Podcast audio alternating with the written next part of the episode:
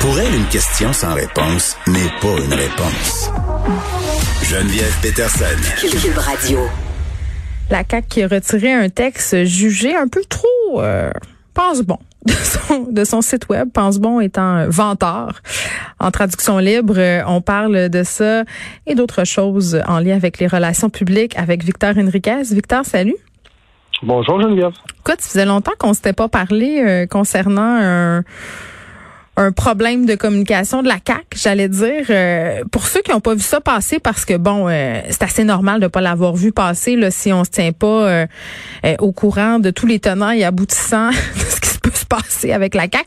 C'est un texte qui a été publié sur le site de Coalition Avenir Québec, un texte qui était pas signé pour vanter en quelque sorte la gestion gouvernementale de la pandémie. Ça a été publié le jour de la commémoration par rapport aux victimes de la COVID.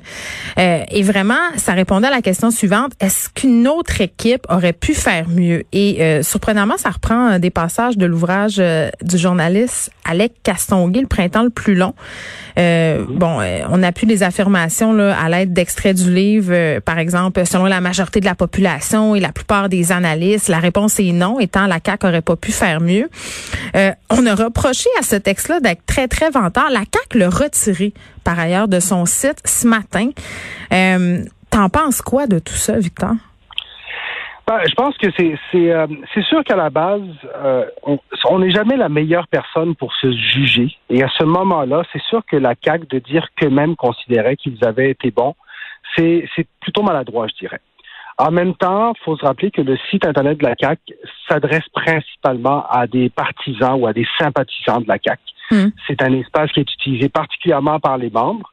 Et je pense qu'à ce moment-là, la pression, d'après moi, que j'ai eue, c'est que les gens se sont dit, on est en famille, puis c'est important qu'on soit fier de ce qu'on a réalisé. Moi, je te dirais que je l'aurais tourné un peu plus sur l'aspect de la fierté plus que sur l'aspect des grandes réalisations et du fait que, bon, comme tu dis, est-ce que les autres auraient fait mieux? Moi, je pense que l'important, c'est de dire on est fier de ce qu'on a réalisé. Hmm. J'aurais vraiment gardé l'emphase là-dessus. Donc oui, c'est maladroit. Je comprends pourquoi ils l'ont retiré. Je pense aussi que ça fit mal avec le ton du premier ministre. Euh, Monsieur Legault, euh, on l'a reconnu dans cette crise comme étant une, personne proche des gens, hmm. euh, une personne très à l'écoute.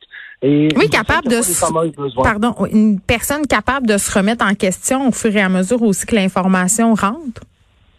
Ben, quelqu'un qui a reconnu ses erreurs au fur et à mesure de la pandémie, puis je pense particulièrement à la période des fêtes, parce qu'il avait annoncé ce, ce, quatre jours de déconfinement ben pour les fêtes.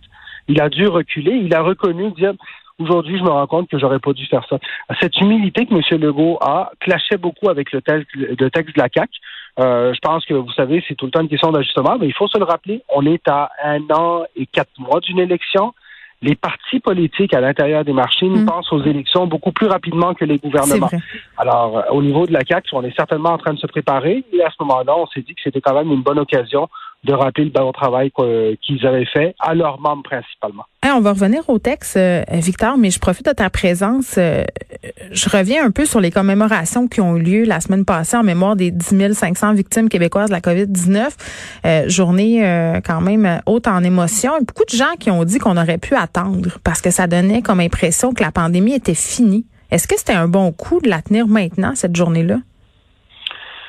Honnêtement, moi, je pense que oui. Euh, oui, ben, puis je pense qu'on aura d'autres occasions de recommémorer. Puis je pense qu'ultimement, tu sais, c'est un peu comme les guerres. Hein. Cette pandémie qu'on va avoir vécue, rappelons-le, c'est la première en, plus de 100 ans. Hmm. On va s'en rappeler toute notre vie.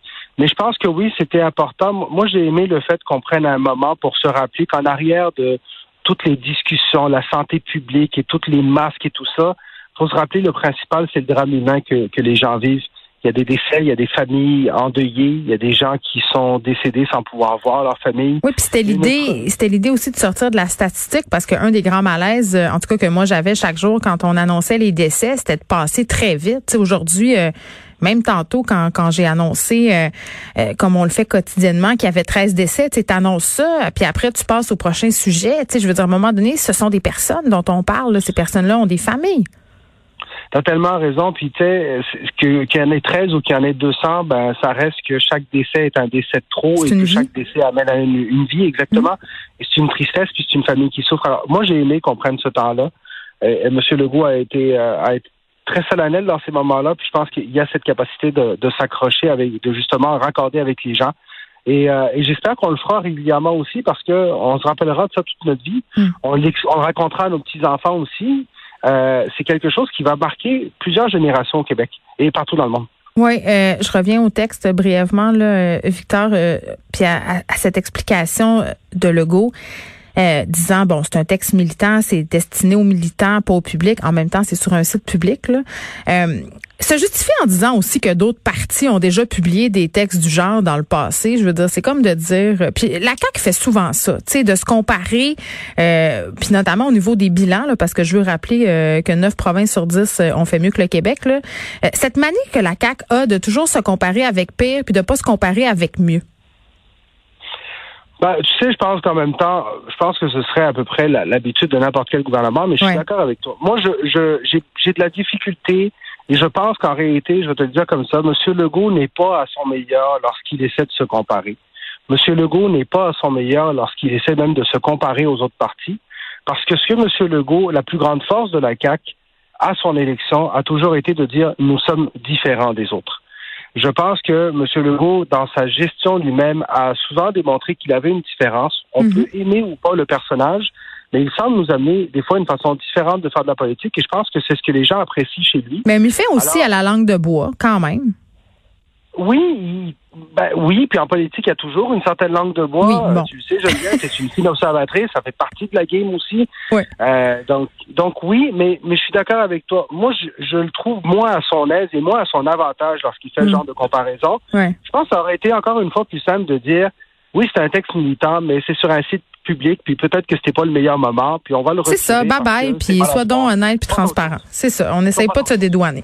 Euh, on se parle de la campagne de vaccination maintenant. Euh, Victor, l'OMS qui a recommandé mercredi de continuer à utiliser le vaccin AstraZeneca, euh, vaccin qui a été, euh, dont l'utilisation, pardon, a été suspendue dans plusieurs pays, notamment la France et l'Italie, en raison de possibles effets secondaires.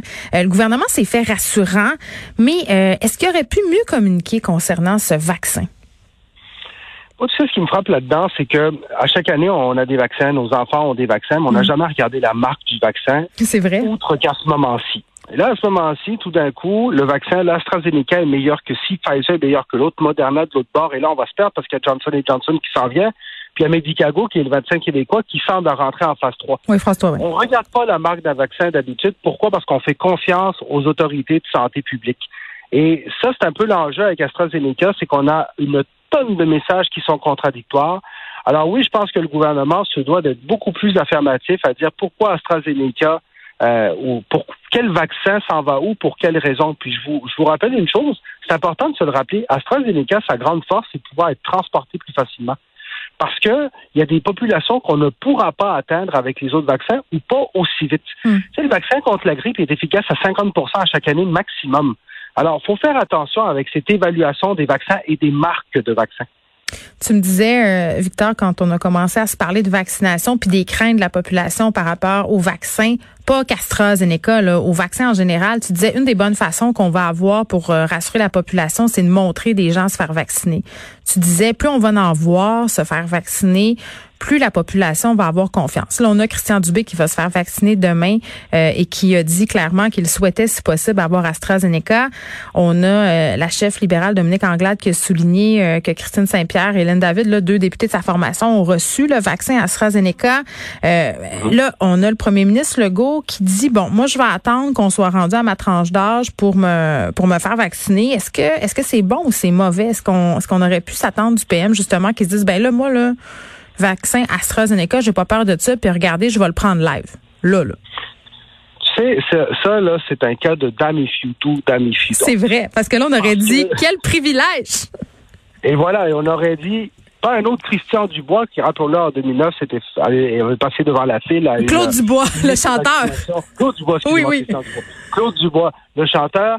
Et là, on aurait dénoncé, et là, on dénonce le fait qu'il ne soit pas. Moi, je pense qu'il y a une chose, je pense que le premier ministre devrait être dans les premiers vaccinés à partir du moment où on va vacciner la population en général, donc Oui. les 65 ans et moins. Je pense que ça devrait être dans les premiers. Et oui, je, moi, j'irai pas chercher de l'AstraZeneca. Je reviens encore, enlevons la marque du vaccin, mais j'irai me faire vacciner à un endroit, par exemple, une pharmacie ou à un endroit où est-ce que on sait qu'on a, on a plus accès au AstraZeneca parce qu'il Hmm. est plus mobile comme vaccin. Donc, j'irais choisir l'endroit plutôt que le vaccin et je le ferai au début de la vaccination de masse parce que oui, il y a un message avec ça.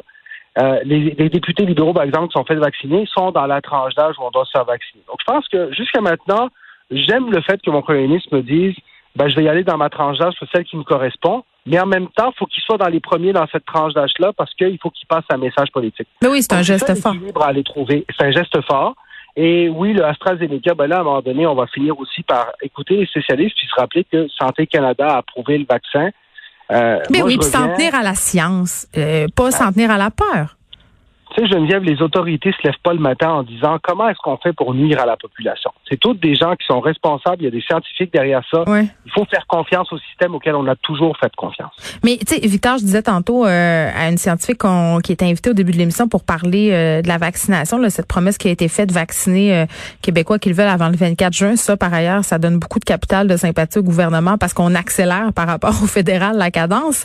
Mais je disais, la peur, c'est facile à faire, mais c'est dur à défaire en relations publiques. Ça va être long. C'est long puis c'est répétitif parce qu'on a l'impression d'avoir en face un perroquet qui nous répète le même message. Mais il faut se rappeler que si nous on l'entend deux fois, il y a une personne qui l'entend pour la première fois.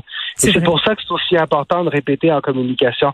Mais là, c'est pas juste une répétition à ce moment-là. Il faut que les bottines suivent les bobines, comme on dit en bon québécois. il faut que les gestes suivent. Là, il faut pas seulement. Puis, on parle du premier ministre, mais ça va toucher une tonne de gens. On veut voir des sportifs se faire vacciner. On veut voir des influenceurs se faire vacciner. On veut voir nos grandes vedettes se faire vacciner. Le Québec, oui, c'est une c'est une On grande veut famille. voir Céline. Quand est-ce qu'elle va l'avoir, voir son vaccin? Et voilà. On veut voir tout le monde se faire vacciner et ça, ça va créer des petits savoirs à un effet domino. Ah, Victor Enriquez, merci. C'est toujours un plaisir, Monsieur Enriquez, qui est expert en relations publiques.